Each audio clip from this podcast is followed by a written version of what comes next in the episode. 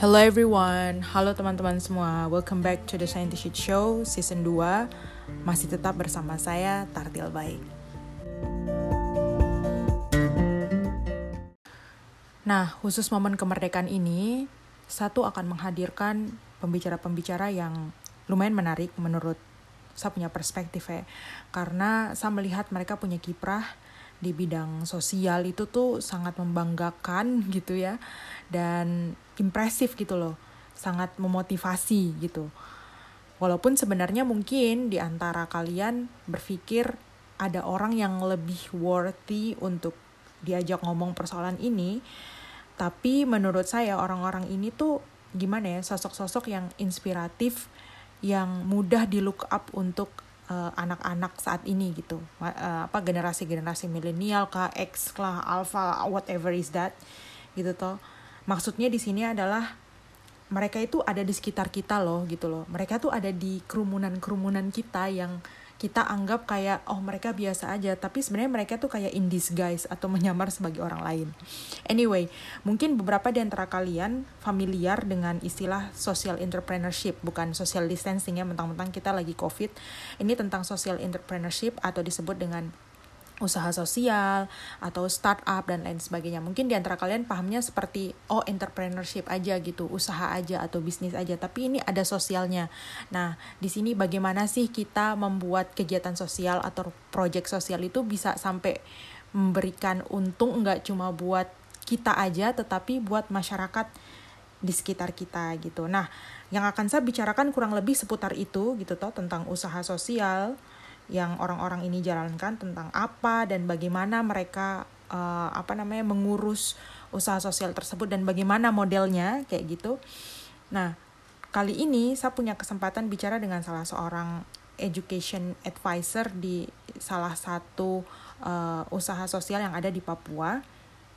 Nanti dia jelaskan sendiri dia tuh ngapain aja sih kayak gitu toh. Nah, beliau namanya Said Erpin beliau tuh uh, lulusan magister luar negeri di Inggris. So let's reach him out. Thank you so much kak. Yay. Apa namanya? Ya sama-sama. Uh, untuk kesempatannya uh, gabung di saya punya eh, podcast ini gitu ya, khususnya untuk kolaborasi gitu. Iya. Yeah. Memang uh, saya memikirkan topik ini sudah lama begitu loh, tapi masih mm -hmm. yang pas siapa sih enaknya diajak ngomong kayak gitu. Nah, salah satunya yeah list itu ke Erpin gitu. Anyway kak, uh, okay. ya. silakan perkenalan diri dulu secara lengkap. Oh, Oke. Okay. Nah, okay. sekarang aktivitas ngapain saja kayak gitu. Oke, okay. ini udah rekam ini ya? Udah, sudah. Alright, so, uh, oke okay, kita lebih ngomongnya lebih santai aja lah ya. Iya. Yeah. Soalnya ya Ya, soalnya saya bukan uh, apa ya seolah seorang yang praktisi di bidang ini ya masih sama sama belajar lah. Uh, Benar. Maksudnya ya jadi perkenalkan terima kasih sebelumnya juga untuk baik yang udah mengundang ya perkenalkan nama saya Ervin Said dan saya sekarang di Sorong mungkin ada yang pernah dengar atau tahu Sorong mostly orang kayak tahu gitu karena kalau mau ke Rempak tahu lah tahu kan sekarang uh, saya sebagai seorang dosen di Universitas Muhammadiyah Sorong dan juga uh, baru menyelesaikan studi saya di Queen's University Belfast di UK uh, eh, dan alhamdulillah itu waktu itu bisa kulasannya juga karena beasiswa LPDP afirmasi gitu. Jadi sekarang udah selesai dan harus kembali ke daerah asal mengabdi gitu. Dan sekarang bergabung di uh, ya semacam sosial projects lah, uh, namanya uh, Project Kampung Papua bersama teman-teman yang lain gitu. Oh, great. Saya pertama kali tahu tentang Project Kampung Papua itu ini saya kaget, wow ternyata ada yang kayak begini. Hmm.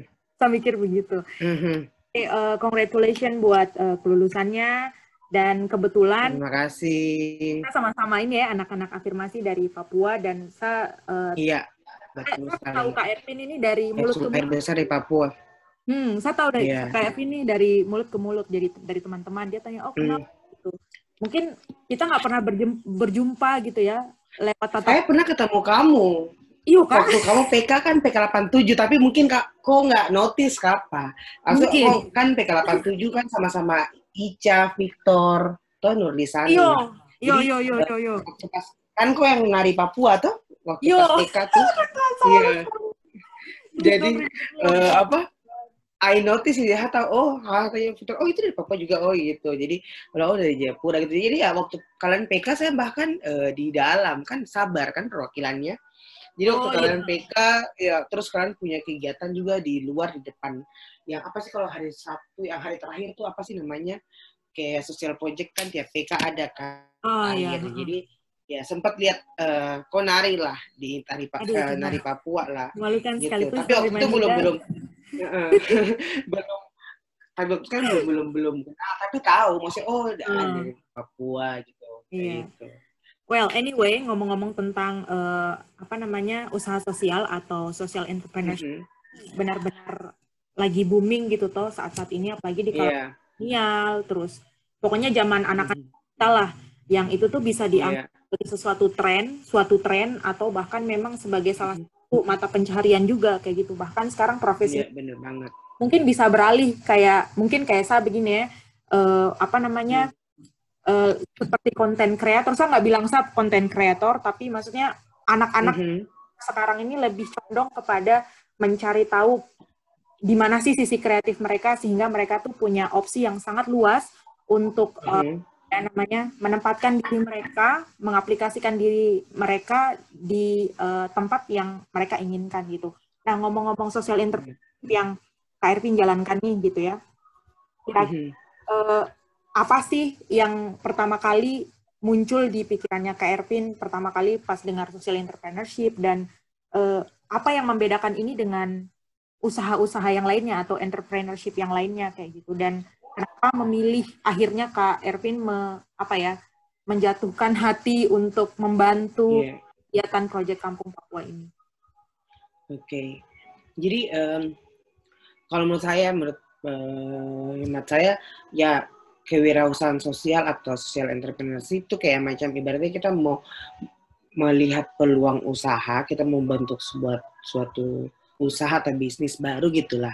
Tapi yang Eh, nggak uh, untungnya tuh nggak buat kita sendiri tapi untungnya tuh buat apa buat masyarakat sekitar supaya bermanfaat bagi warga sekitar gitu dan dan manfaatnya tuh nggak nggak hanya kayak macam eh, bantu orang tapi itu memperdayakan masyarakat sekitar gitu karena hasil yang kita ingin capai ini bukan keuntungan materi atau uh, kepuasan pelanggan atau membantu orang, tapi yang kita inginkan itu melainkan bagaimana uh, apa sih uh, gagasan atau apa yang kita ajukan ini uh, dapat memberikan dampak bagi masyarakat gitu. Dan hmm. proyek Kampung Papua ini uh, terbentuk itu dari enam orang, kita ada enam orang dan hmm. kita itu uh, berbagai apa berasal dari background pendidikan yang beda-beda, ada yang kesehatan, hmm. pendidikan hmm. Uh, dan kebetulan juga di proyek Kampungku ada alumni LPDP juga oh. dan kita berinisiatif kita berenam ini berinisiatif karena kita melihat bahwa ada satu kampung di uh, Sorong di Kabupaten hmm. Sorong yang lokasi atau jaraknya itu enggak uh, terlalu jauh dengan ibaratnya dengan ibu kota kabupatennya gitu yang mana Aimas hmm. kan Kabupaten Sorong kan Aimas nah Oh. Ini nggak terlalu jauh, tapi mereka nggak, iya nggak punya listrik gitu di kampung itu, di kampung Usili. Dan apa air bersihnya itu juga eh, nggak uh, ada, sumber sumber air bersihnya nggak ada. Dan apa ya, uh, teman saya yang menemukan uh, kampung ini ya dia ibaratnya kayak ngumpul lah kayak anak-anak hmm. muda eh kan mau gak tidak kita uh, ibaratnya ke sana ke kampung kita buat uh, kegiatan sosial atau ibaratnya buat komunitas lah gitu hmm. awalnya sekedar kayak ingin bantu gitu kan ibaratnya kan karena uh, orang-orang ini punya passion dan niat yang hmm. sama buat uh, bantu kampung ini jadi akhirnya kita punya visi yang sama ya akhirnya ayolah uh, kita ke sana pertama survei gitu kan karena hmm. teman temanku yang ini dia yang menemukan kampung ini di luar gitu. Dan memang pas ke sana mereka survei bahwa ternyata ya itu nggak ada aliran listrik, terus eh, nggak uh, ada uh, air bersih, berarti kayak sumur atau apa ada tapi itu jauh gitu kayak warga hmm. harus yang kayak berkilo-kilo untuk dapat uh, sumber air bersih itu gitu uh, dan dan kalau cuma mengharap air hujan ya untung-untung kalau hujan. Kan kalau lagi kalau sekarang kan lagi musim hujan ya mungkin mereka masih tapi bagaimana kalau misalnya pada saat musim kemarau gitu kan. Dan yang lebih uh, kagetnya lagi ternyata mereka tuh menggunakan misalnya kayak untuk uh, mandi atau uh, cuci pakaian apa segala macam menggunakan kayak ibaratnya kayak kubangan kubangan oh. air kayak kolam yang bukan oh. sumur tapi kayak cuma kayak kubangan kayak uh, pendek nggak nggak dalam jadi jadi kayak mereka justru uh, apa uh, pakai air itu sebagai sumber airnya gitu. Jadi aduh. kayak kita aduh pas sana aduh kayak aduh prihatin sekali pas ini. Nanti hmm. bisa lah lihat-lihat videonya kunjungi di uh, Instagramnya Project Kampung okay, Papua. Okay, iya, iya, iya, nah, ya, ah. ya. Jadi pas itu kayak aduh kayak aduh kasihan banget nih maksudnya kayak macam apa yang kita lakukan nih maksudnya hmm. uh, alhamdulillah kita ada beberapa juga kan sebagai dosen dan ada juga uh, bekerja di swasta kita pikir hmm yang memungkinkan kita untuk uh, membantu mereka ya mungkin air bersih sama pendidikan karena ternyata juga di sana walaupun mereka sudah SD kelas 5 SMP ya ada juga yang nggak bisa baca gitu. Dan hmm. karena kalau untuk menyediakan listrik itu kayaknya terlalu berat deh untuk kita. Hmm. Jadi kita yang ibaratnya yang uh, setelah melakukan survei yang kira-kira memungkinkan kita supaya uh, apa yang bisa terwujud yaitu dua prioritas kita yang pertama membantu penyediaan air bersih sama pendidikan eh, itu pendidikan kayak oh. uh, ngajar ya. gitu. Oke, okay, uh, eh, ya itu. Berarti ini apa namanya? Itu dimulainya kapan kak? Sudah berapa tahun yang lalu? Uh, kita mulainya itu September 2019. Oh, September. Ini belum ada setahun ya. Sekarang kan hmm. kan baru Agustus, baru mau setahun nanti September uh, bulan depan gitu. Oh wow. Dan I hope everything well ya. Hmm. Iya, tapi karena pandemi ini kita udah jarang sih berkunjung ke sana gitu kan, iya, karena situasi hmm. kayak gini ya gitulah tahu tuh sendiri Jadi nggak ada ini, tidak ada monitoring lagi ke sana. Um, monitoring terakhir sebelum uh, COVID kita kemarin itu ke sana bulan uh, Maret kalau misalnya Maret, April ke sana oh. kita cek karena uh, kemarin kita penyediaan air bersihnya alhamdulillah kita mendapatkan dana dari kita pakai apa kita bisa.com hmm. Sitong kumpulkan dana kita dari bisa.com dan alhamdulillah dapat sekitar 16 juta. Dan itu terkumpul dari seluruh Ih, orang ya seluruh uh, orang-orang Indonesia lah ya yang hmm. mempunyai apa ya jiwa sosial lah ibaratnya gitu untuk uh, bantu uh, ini apa kampung ini gitu. Jadi hasil dari itu kita pakai buat beli uh, apa uh, mesin ini mesin bor penyedot air gitu. pipa iya gitu. Terus kita beli tong juga karena di sana uh, ternyata setiap rumah tuh nggak ada tong gitu mereka hanya punya kayak galon gitu. Sedangkan galon kan ibaratnya cuma uh, pakainya berapa hari gitu. Sedangkan satu keluarga kan bisa Yo. minum banyak jadi baru kan kalau dong mau ambil air terus ya, itu lagi.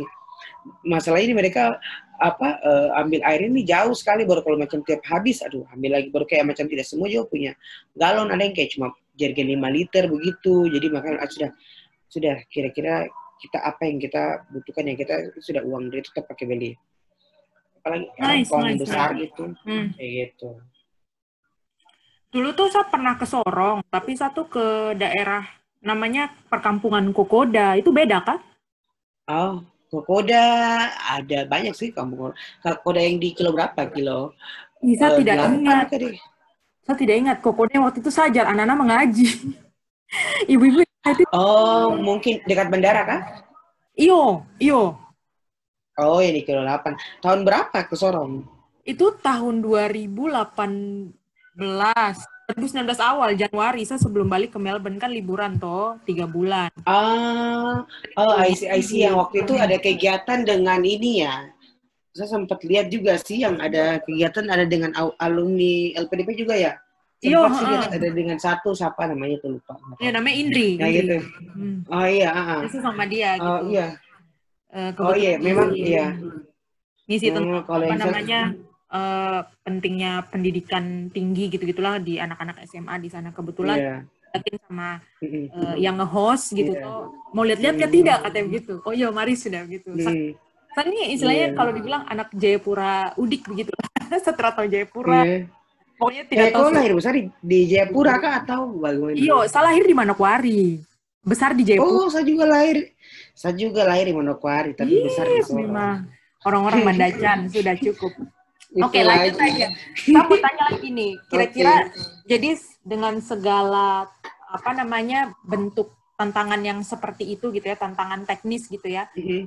Kira ada Mhm. tantangan lain nggak kalau boleh jujur menjalankan ini di Papua itu sendiri karena bersinggungan langsung dengan eh, orang-orang Papua itu apa sih tantangan personalnya? Eh, kan kalau ngomongin soal apa sih social entrepreneurs kan kita ibaratnya kita harus atau membuat satu komunitas sosial kita harus ibaratnya melibatkan eh, warga sekitar lah gitu kan. Hmm. Nah, Iya, betul. tantangan yang terbesar itu eh maksudnya salah satu tantangan terbesar menurut saya yang kemarin yang di proyek kamu Papua PKP ya itu kayak melibatkan warga sekitar gitu untuk eh, ibaratnya aktif untuk membantu untuk eh, ibaratnya kita sosialisasi bang ke sosialisasi ke warga bahwa eh kita mau buat ini nih di kampung-kampung ini gitu bapak-bapak pace-mace tuh mau ini kira-kira bisakah tidak? Misalnya kayak dukungan-dukungan awal gitu kan. Hmm. karena eh, awalnya kita hanya eh, ibaratnya komunikasi dengan kepala kampung dulu. Dan kita berharap bahwa kepala kampung nanti kumpulkan apa namanya eh, eh, itu toh dapur warga-warga tapi tidak semua warga yang ibaratnya eh, mau berkumpul dan mau ikut diskusi dengan kita gitu kan Betul, betul, betul, Nah, betul. ya jadi jadi kayak macam kendala-kendala seperti itu dan ibaratnya tong ini bukan kayak sinterklas juga yang cuma datang kasih hadiah apa yang baru dong dong hadiah karena dipakai juga atau karena Betul, betul. ibaratnya tidak atau dong cuma kayak senang habis itu langsung hadiahnya sudah pakai tapi senang langsung sudah pulang begitu. Jadi ya Hmm. itu pertama ya tong kayak survei eh, ibaratnya eh, kamu akan kira-kira apa sih yang macam-macam yang butuhkan memang sekarang ini apa. Jadi ya setelah melakukan interview ya, survei dengan eh, warga jadi untuk air itu. Itu kalau misalnya tantangan dari sekitar yang kedua tantangan dari kita komunitas sendiri gitu kan. Hmm. karena tidak semuanya bisa ada waktu untuk uh, ibaratnya kayak kita berenam dan ada beberapa volunteer Betul. lagi ya. Kurang lebih kita ada sekitar 15 sampai 20 orang. Nah tidak semua punya waktu dan pada saat yang sama untuk kumpul dan pergi ke kampung gitu. Jadi paling ada yang tidak bisa karena punya kesibukan masing-masing kerjaan lain-lain gitu kan dan dan itu sih tantangan yang, yang kedua menurut saya yang kemarin yang yang karena ya tidak semuanya bisa terlibat karena punya kesibukan kita juga nggak bisa paksa karena ini kan Betul, ibaratnya betul. uh, sosial kita nggak Iya. digaji kita nggak ini betul-betul berdasarkan uh, sukarela lah volunteer lah begitu jadi itu sih menurut saya yang memang Hmm. uh, kalau kita buat suatu apa kayak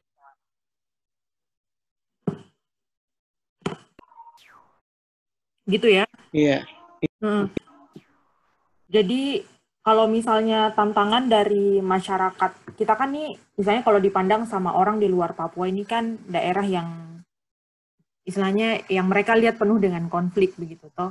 Selama iya betul sekali itu ini tuh eh, kira-kira Kak Erpin pernah apa ya istilahnya mendapatkan pressure dengan teman-teman dari ini enggak orang-orang di luar kampung itu enggak menganggap kalau Erpin itu ah cari muka lah apa segala macam kayak gitu-gitu. Pernahkah tidak merasa? Hmm. Alhamdulillah tidak pernah ya, maksudnya kayak macam eh, orang-orang luar kampung yang hmm. kayak macam ah ini anak-anak kayak macam mungkin dong kira atau ini uh, kayak calon ini kah? Eh, apa sih namanya lagi namanya? Caleg, caleg, calon legislatif. Caleg, caleg, calon legislatif. Pada saat itu bawa bantuan gitu-gitu. Padahal ter terada juga.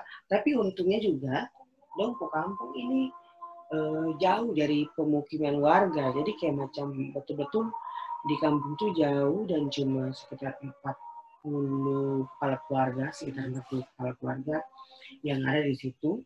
Uh, dan setiap sana jadi mereka tidak ada kayak kelihatan-kelihatan maksudnya kayak uh, kampung sebelah kelihatan karena memang dikelilingi oleh ini kayak apa sih pohon sagu pohon-pohon gitu kayak oh. tidak ada apa-apa cuma ya sebelum kita ke sana kita sempat ke kelurahan untuk di Palura hmm. dulu untuk uh, ibaratnya izin lah bahwa kita mau uh, buat eh, kayak gini lah ibaratnya kayak macam uh, Tompo Project ini kayak gini karena kan tetap harus tong minta izin dari ya yang punya tanah lah ibaratnya. Betul betul betul betul. Hmm. Ada ini kan deh, ada waktu itu pas waktu uh, Kak dan teman-teman menjalankan proyek itu ada caleg yang notice ke deh, terus mereka nimplok peng gitu, enggak? uh, tidak ada sih karena mungkin kebetulan terada, maksudnya oh, musim-musimnya, iya terada mus, uh, bukan musim-musimnya ini toh. Pemilu jadi apa iya, iya, uh, syukurnya betul, betul. tidak ada. Dan pun kalau ada ya tentu kita akan inilah maksudnya ibaratnya uh, tidak mau ada keterlibatan itu tuh karena betulnya hmm, betul, betul, bantu betul. ya harus uh, bantu ini. Tapi kalau kita terima terima saya tapi belum tentu maksudnya kita kalau mau kasih bantu bantuan ya kita terima. Tapi ya kita tidak menjamin juga kalau misalnya nanti warga akan pilih mereka begitu toh. Jadi hmm. ya untungnya memang tidak ada sih maksudnya kayak hmm. macam misalnya karena mungkin pada saat yang kemarin-kemarin tuh belum musim pemilu-pemilu lah. Hmm. Nah ini ini hal yang tricky yang pernah saya bicarakan dengan teman-teman yang running uh, social entrepreneurship juga. Kadang-kadang mereka tuh memang lagi membutuhkan hmm. Banyak bantuan, tetapi yang datang itu tiba-tiba lagi cari muka gitu kan? itu tuh kayak yeah, yeah. kayak gitu. Tapi uh, hmm. luckily ternyata memang ini ya se seotak lah istilahnya teman-temannya di situ bahwa mereka itu ada Iya, benar banget. Uh, sebuah komunitas independen yang memang tujuannya membantu masyarakat kayak begitu.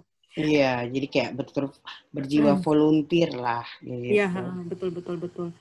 Uh, dan kira-kira nih ya kak, uh, apa sih tips dan triknya kira-kira untuk memulai uh, social entrepreneurship ini? Karena kalau melihat dari uh, tren masa kini anak-anak sekarang itu mereka tuh menyadari bahwa mereka harus melakukan sesuatu gitu loh karena mereka mm-hmm. menyadari kalau mereka itu adalah manusia yang harus memanusiakan manusia manusia lain istilahnya gitu. Yeah. Ada mm-hmm. ada perasaan ingin melakukan sesuatu untuk masyarakat. Nah, kira-kira apa yang perlu dilakukan nih sama kita-kita ini yang belum mungkin memulai hal yang sama dengan Kak Ervin dan teman-teman? Uh, kalau saran saya pertama kalau misalnya teman-teman pengen kayak macam suatu buat ya tentang entrepreneurs atau ibaratnya kayak mau berdiri sendiri atau misalnya mau uh, bergabung dengan teman-teman yang lain ibaratnya kayak ada punya teman yang sama passion itu cari teman yang punya sama passion sama visi misi lah ibaratnya gitu. Yang ibarat apalagi kita kan ibaratnya sosial. Ini kan kita ibarat underline kata sosialnya ini garis bawah kata sosialnya. Hmm. jadi ya betul-betul yang kayak bukan mencari keuntungan atau bukan mau mencari apa ya itu tadi yang kau bilang kayak cari muka lah segala macam. Hmm. kayak ya itu nanti tulus bantu orang yang kita tujuannya memang betul buat e, ngebantu orang-orang yang membutuhkan gitu jadi kalau misalnya kita sudah menemukan uh, ibaratnya teman yang punya passion sama dengan kita, jadi kayak ada support support systems lah gitu. Terkadang kan kalau kita memulai sesuatu yang uh, baru sendiri, baru nggak ada dukungan kan kayak aduh ya gitulah kayak macam dia hmm. bilang panas kayak ayam kayak ini yang cuma sebentar yeah, yeah, yeah, yeah, kayak gitu. Nah, kalau sudah itu terus ya itu setelah maksudnya sudah oh sudah sudah tahu nih kira-kira apa yang eh, teman-teman uh, ingin bangun atau apa yang teman-teman ingin buat. Ya teman-teman juga harus ibaratnya ibaratnya mau buat bisnis atau apa atau entrepreneurs di bidang apa ya harus survei juga dulu ibarat atau membuat suatu komunitas sosial harus survei juga dulu misalnya surveinya di mana ya surveinya misalnya oh mau kita buat komunitas sosial ini kira-kira uh, kita mau buatnya di mana terus apa yang kita mau buat kita harus survei. Surveinya di, hmm. di warga itu kayak macam yang kita di PKP di kampung Papua ya kita survei dulu uh, betul, betul, apa betul. Uh, di kampung yang kira-kira apa sih yang uh, warga butuhkan gitu kan. Jangan yang tadi bilang kita bukan kelas yang cuma kita bawa hadiah padahal itu itu. itu ya gitu. Ya, kalau kita bahas apa iya uh -uh. ya kita ya berarti kayak macam oh datang ke sana survei tanya warga oh ternyata mereka butuhkan tuh ini ini segala macam. Jadi ya kita membantu ya berdasarkan apa yang mereka butuhkan gitu. Dan hmm. kita harus memperdayakan mereka. Maksudnya ibaratnya mereka juga ikut dalam uh, ibaratnya proyek itu supaya rasa kepemilikannya untuk menjaga barang yang kita sudah buat itu itu jauh lebih besar dibandingkan kita cuma kayak oke okay, bapak ini ada sumur tuh kasih bapak hmm. sumur ini kasih tuh kasih alat apa tuh kasih ini ini untuk apa nah itu ada jaminan dong nanti akan jaga segala macam tapi kalau misalnya tuh kayak ibaratnya bikin sumur sama-sama atau gali sama-sama warga yang buat warga yang yang ibaratnya yang yang melakukan pasti dia karena dia merasa bahwa itu dia yang bikin itu dia yang buat itu dia hmm. eh, ibaratnya ya pasti dia akan merasa bahwa itu dia punya dia akan jaga gitu betul betul, kan betul. contoh kasih barang saja baru dia ah ini juga orang yang kasih saja mau bukan ini. Tapi kalau dia yang bikin dia yang buat baru ada orang yang ibaratnya mau kasih hancur kah atau mau ambil kan pasti dia marah toh karena dia yeah. bilang ah ini satu barang saya yang buat saya ini ya gitu. Jadi ya setelah survei dan kita juga harus melibatkan uh, warga kayak gitu. Ada rasa kepemilikan lah ya istilahnya. Iya betul supaya ada rasa kepemilikan warga tuh ya rasa kepemilikan karena ada orang yang buat gitu dan apa namanya setelah itu ya teman-teman ibaratnya ya, coba untuk ibaratnya ya, konsisten gitu kan hmm. maksudnya untuk jalanin itu dan bersabar sih karena kita juga untuk sampai akhirnya bisa dapat uh, funding dan hmm. kita bisa .com itu ya karena teman-teman di proyek Kampung Papua sangat apa ya ibaratnya yang tutul sabar, ulet, dan mereka uh, ibaratnya kita uh, gigi dan karena uh, kita kan ibaratnya masih komunitas biasa, bukan yayasan, bukan hmm. apa yang yang dapat dana dari mana. Jadi ya pada saat itu kita uh, buat uh, apa penggalangan dana di kita bisa.com kurang lebih 2 sampai tiga bulan apa baru kita bisa hmm. dapat uh, dana sebesar itu gitu dan hmm. sambil menunggu dananya sambil menunggu uang untuk menginginkan proyeknya ya kita melakukan yang itu yang apa mengajar uh, anak-anak uh, SD SMP gitu bisa hmm. baca jadi ya teman-teman yang pengen ini ya betul-betul yang cari teman atau cari kamu teman apa yang punya passion sama visi misi sama terus uh, ya itu kalau sudah dapat passion yang sama teman yang kamu mau buat apa kamu harus diskusikan ya itu buat sesuai dengan kalian punya kemampuan juga. Ibaratnya jangan kamu background uh, pendidikan baru kamu bikin uh, apa mesin kali kan tidak nyambung. Jadi buat semampu hmm. kita saja sesuai dengan kemampuan. Dan apakah itu dibutuhkan oleh warga? Ya teman-teman harus hmm. survei dan uh, apa namanya uh, interview ke warga sekitar. Dan pada saat sudah supaya rasa pendidikan tuh ada gitu. Hmm. Bagaimana?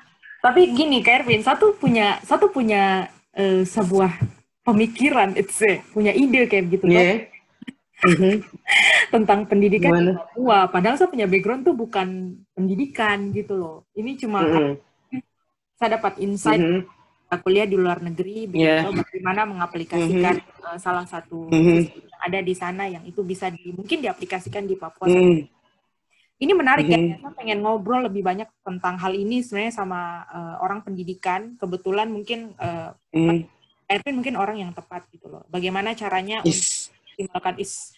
Dulu, bagaimana cara memaksimalkan uh, mahasiswa-mahasiswa yang dari uh, apa namanya pedalaman kayak gitu toh yang mau kuliah ke mm. kota Jayapura, kota Sorong, Manokwari mm. dan sebagainya supaya mm. mereka maksimal jadi mahasiswa itu yang kemarin saya pikirkan. Nah, kemarin tuh saya sempat uh, apa namanya uh, gimana caranya mengaplikasikan model college yang ada university college yang ada di luar negeri mungkin kalau di Inggris juga mm -hmm.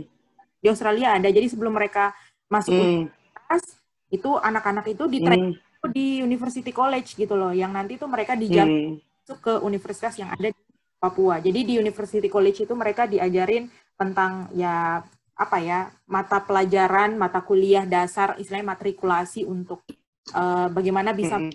Ya matrikulasi lanjut. ya Eh, kayak di Indo ya. Nah, kemarin tuh saya memikirkan itu gitu dan saya sempat me, apa ya istilahnya mengajukan apa ya ide itu di salah satu apa namanya Pap, Papuan Scholar Association di California itu tidak dijalak tidak dijauh-jauh Hmm.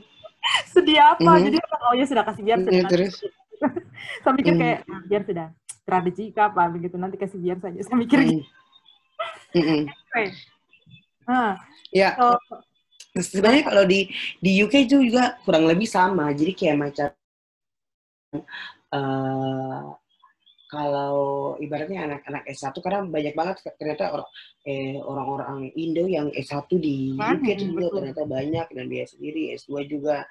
Nah, jadi kan yang ibaratnya anak S1 yang kuliahnya di UK, yang mau satunya di UK, hmm, ibaratnya mereka belum sama nih penyerataan ijazah SMA-nya. Jadi mereka kayak ibaratnya kayak tadi tuh kayak eh, apa sih kayak macam kalau ini dia bilang foundation gitu. foundation Ibaratnya ya. kalau di UK bilang itu kayak macam mereka daftar lewat agen, ya mereka daftar lewat agen, mereka kayak macam setahun apa kayak enam bulan penyerataan lah ibaratnya. nah gitu. itu betul Kalau betul ini betul kayak macam matrikulasi supaya nanti kayak ya pada saat mereka masuk ke perkuliahan mereka nggak kaget gitu kan. ya Nah, itu jadi eh, sebenarnya itu kalau di Indonesia sudah diterapkan sih. Dan kalau misalnya bicara ngomongin tentang pendidikan, walaupun misalnya kok background bukan pendidikan, tapi kalau kok ngajar di bidang ilmumu ya tentu sih itu kan ada pendidikannya juga kan. Yang juga, misalnya eh, backgroundmu apa sih ini? Ah, food science. eh oh food science. Tapi kan kalau kok ngajar tentang food science kan nyambung tetap nyambung Kebetulan juga. ya, gitu I'm kan. going to teach Iya. later. Oh gitu ya. Jadi bakal jadi dosen juga ya. Ya, Ya gitu. Amin, Jadi, mudah-mudahan. Ya bagus sih kayak gitu karena mm-mm. karena kan ibaratnya kayak di Indo nih. Kalau di Indo tuh kayak macam let's say kalau orang yang mau masuk eh, jurusan farmasi kan nggak semua yang mau farmasi ibaratnya S- waktu SMA dorong itu jurusan IPA atau Benar. mereka dari SMK farmasi pasti mereka ada mungkin dari IPS kah, itu. atau dari mana kan nah mungkin ya kayak kayak gitu yang kayak kayak gitu yang kayak macam ibaratnya mereka ada matrikulasinya gitu yang kayak Hmm. macam ibaratnya kayak gambaran bahwa apa-apa yang akan dipelajari Betul, gitu betul. atau mungkin orang yang bakal S1 ibaratnya let's say eh, S1 apa sih eh, pendidikan matematika atau S1 ekonomi atau manajemen kan tidak semua yang masuk manajemen mereka SMA-nya jurusan IPS pasti ada yang Benar. IPA ada terus Betul, betul. jurusan IPA tapi langsung pengen kuliah di IPS nah yang sebenarnya eh, sangat bagus juga kalau misalnya ada apa kampus ngadain matrikulasi itu tapi ya kalau menurut saya itu tergantung dari ini juga sih maksudnya tergantung dari kampus dan apa kurikulum dari eh, Dikti Hmm. juga karena kalau matrikulasi kayaknya di kampus-kampus besar kayak kita pun teman-teman LPDP yang kuliah dalam negeri kan kebanyakan mereka matrikulasi juga dulu kan sebelum Benar, eh, benar. kuliah ke ini kan apalagi yang S1-nya beda terus dia eh, terus S2-nya mau yang beda gitu biasanya mereka Benar. ada matrikulasinya dulu Ada gitu sebelum matrikulasinya. Ada, ah, ini nah sebenarnya itu ya sebenarnya bagus sih yang eh, kayak gitu supaya ibaratnya pada saat perkuliahan nanti mereka nggak ini nggak kaget terus nggak eh, kaget. penyelesaian ibaratnya bisa disamaratakan samaratakan semuanya lah dengan eh, mahasiswa-mahasiswa yang lain gitu Hmm. karena eh, pada saat nanti dosen mengajar mereka sudah ibaratnya nggak dari nol lagi nggak dari bawah Ya. gitu mereka sudah langsung ke inti begitu nah They've already in the bagaimana same bisa page. memasuk ya uh-uh, supaya bagaimana bisa menyeratakan ya itu mereka ya ikut yang kayak macam kalau di luar tuh kayak foundation atau penyerataan dan kalau di Indo ya semacam ya kelas matrik apa matriculation class lah kayak, kayak gitu. Ya. Ini tuh sebenarnya saya sudah bicarakan dengan beberapa teman toh tentang ide ini gitu dan mereka bilang oh Hmm, idea Hmm. kayak gitu.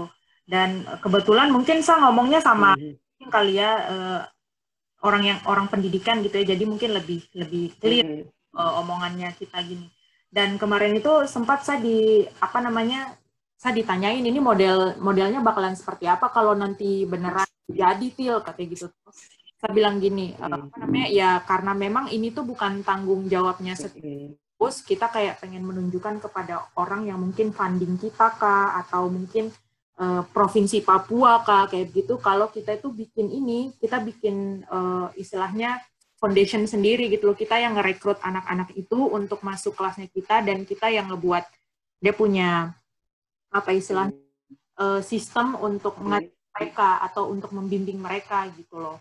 Itu tuh saya sudah bikin dalam bentuk kayak satu begitu toh. Yang itu tuh uh, flowchart bagaimana anak anak-anak yang tidak keterima misalnya di Uncen kayak begitu toh misalnya dari misalnya nih misalnya dari uh, pegunungan bintang begitu toh anak-anak mm -hmm. itu mau masuk Uncen ada yang tidak keterima ketimbang mereka nanti malah demo gitu mm -hmm. dan ngadat uh, proses belajar mengajarnya di kampus gitu mereka bisa diarahkan ke foundation gitu loh di foundation mereka belajar 3 sampai 6 atau 9 bulan gitu sesuai dengan jurusan mm -hmm. dan yang ngajar mereka itu ya bukan dari kalangan mahasiswa saja tetapi praktisi memang yeah. lain sebagainya untuk memberikan mereka pencerahan kayak gitu gitu so, baru mereka setelah itu ya mereka bisa uh, masuk ke kampus kayak begitu. Ya tapi ya kendalanya itu kemarin tuh stucknya pas waktu ini sih. Saya mau istilahnya mau ya apa ya udah siap-siap mau pitching istilahnya begitu toh kak. Tapi nggak nggak rezeki gitu loh nggak nggak ada informasi apa apa lagi ya udahlah saya mikir kayak gitu. So I think uh, this gonna be good idea if gitu ya. Kalau misalnya teman-temannya ke Erpin mau mau apa namanya mau menerapkan ini di uh, anak-anak uh, yang mau kuliah di perguruan tinggi di Sorong sih kayak gitu kak. Di mana aja di Papua ini gitu sebenarnya menurut saya gitu. halo? Halo? Sorry putus-putus. Ya ya ya gimana gimana tadi tadi tadi tuh intinya kalau uh, kalau misalnya uh, ide ini bisa diterapkan oleh teman-temannya ke Erpin gitu orang education kayak gitu di Oh iya. That's gonna be a good mm -hmm. karena benar-benar membantu ini sekali apa namanya membantu yeah. meningkatkan kapasitas eh, anak-anak indigenous sini toh kayak begitu. Menurut saya sih Iya betul sekali. Iya. Kuli nanti kita lihat lah ada. Uh -uh. Iya. Ya. Supaya ibaratnya penyertaan dan nggak pusing nih dosennya juga pada saat Betul. ngajar gitu kan ada yang paling bagus sekali, sebenarnya ada itu, yang masih kurang sekali. Sebenarnya sebenarnya hal-hal hal-hal sepele seperti itu yang ngebuat mungkin kualitas uh, gimana ya kualitas pribadi dari mahasiswa yang di Papua itu mungkin dianggap sebelah mata begitu KP sama orang-orang. Hmm. Pertama mungkin karena yeah. kita punya potret yang suka demo lah, yang ada konflik hmm. seperti itu. Padahal sebenarnya ya tinggal ada ini aja sih, ada sistem khusus untuk mengelola orang-orang anak-anak itu supaya mereka mungkin jadi orang yang lebih baik istilahnya seperti itu. Gitu. It's just an idea, a piece of idea gitu loh. Ya, yeah, well kalau misalnya uh, siapa pun yang menjalankan itu gitu, apalagi di Papua, saya pikir uh, membangun foundation itu betul-betul hal yang sangat bagus sih gitu. Gitu aja. Halo, Kak Erpin? Are you still there? Aduh, mohon maaf teman-teman. Ini Papua nih memang sinyal mantap sekali. Anyway, Kak Erwin, hello. Are you still there?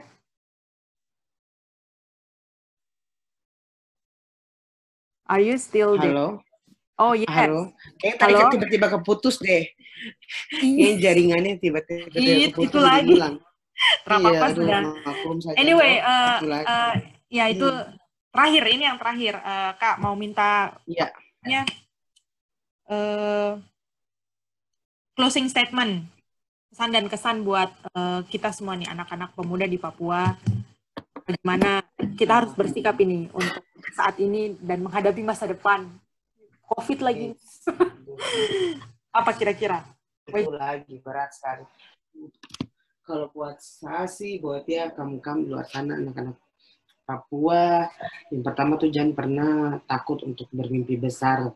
Apa pun kamu mimpi kamu, kuliah, ke luar negeri kamu, ke mana, kamu jadi apa, mau bagaimana.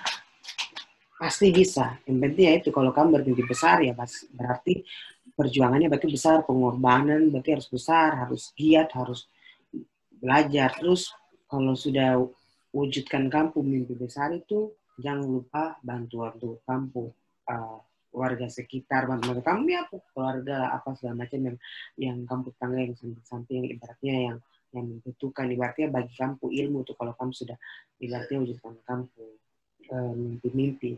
Baru ya itu apa namanya jangan pernah inilah uh, jangan pernah ini apa namanya takut untuk bermimpi besar dan tetap dan jangan menyerah kalau misalnya ada gagal apa tetap berusaha dan usahakan bergabung di komunitas atau cari yang apa ya cari super system lah jadi teman yang punya visi sama untuk mewujudkan punya uh, cita-cita kan mimpi-mimpi karena tidak tidak mungkin selama kita berusaha dan uh, berdoa begitu maksudnya kayak orang dua misalnya dari Papua hmm. sudah dapat beasiswa dapat kuliah selesai harusnya itu bisa menjadi motivasi dan inspirasi buat teman-teman yang di hmm. Papua atau gitu supaya bahwa tidak ada yang tidak mungkin terpenting tuh uh, berusaha gitu dan membuat impact yang baik lah betul betul ada beberapa lah, itulah yang terpenting Bagaimana? ada beberapa orang yang saya kenal juga tuh ini orang Papua asli saya punya teman-teman dong tuh hebat-hebat maksudnya dong hmm.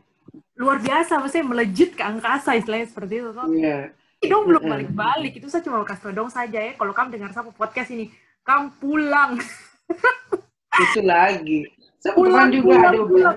Ih hebat hebat kak ya ampun. Ini bilang kan mm -mm. mirip orang Jawa semua ya, tera pulang ya bagus saya bilang begitu saja. Itu lagi. Apa Padahal maksudnya? Dia terbangun puluh tanah sendiri lagi jadi hmm, itu. di sana karena dong sudah dapat dolar kah? Hmm, bilang, karena, bilang, bilang dorang, bilang dorang. Supaya gini, apalagi buat apalagi buat kamu-kamu yang pakai beasiswa LPD itu beasiswa pemerintah Indonesia ya kalau bisa ya kamu harus balik harus kontribut tuh. Apa kamu sudah dapat? Betul. kamu dapat sampai ibaratnya sampai kasih kamu uang baru kamu bangun negara yang mana gitu. Orang beasiswa yang Australia Award beasiswa di negara sana saya suruh kamu pulang untuk bangun betul kamu. betul. Mamen. Betul sekali. Ya betul betul betul. Anyway kak, uh, thank you sekali atas kesempatannya untuk uh, apa namanya di apa ngomong bisa punya podcast ini. Itu saja mungkin perbincangan kita. Uh, insya Allah nanti mungkin ada beberapa hal yang saya omongin di luar dari podcast ini. Saya bisa kontak Kak Ervin secara, secara Well, jadi itu penjelasan yang disampaikan oleh Kak Ervin gitu ya, cukup lugas gitu ya. Uh, but overall, I think apa yang disampaikan oleh Kak Erpin merupakan bentuk dari social action kayak gitu yang disampaikan oleh Kak Erpin itu bagaimana dia mengelola sebuah project bersama teman-temannya untuk uh, membantu masalah di suatu daerah yang ada di kota Sorong kayak begitu. Tapi ini tidak menutup kemungkinan bahwa proyek tersebut akan bernilai suatu saat nanti. Mungkin ini bentuk dari uh, penjajakan mereka kayak begitu ya. Karena beliau juga bilang ini adalah awal gitu loh. Uh, proyek ini baru berjalan beberapa bulan yang lalu gitu loh dari bulan Desember tapi bulan September kayak gitu ya.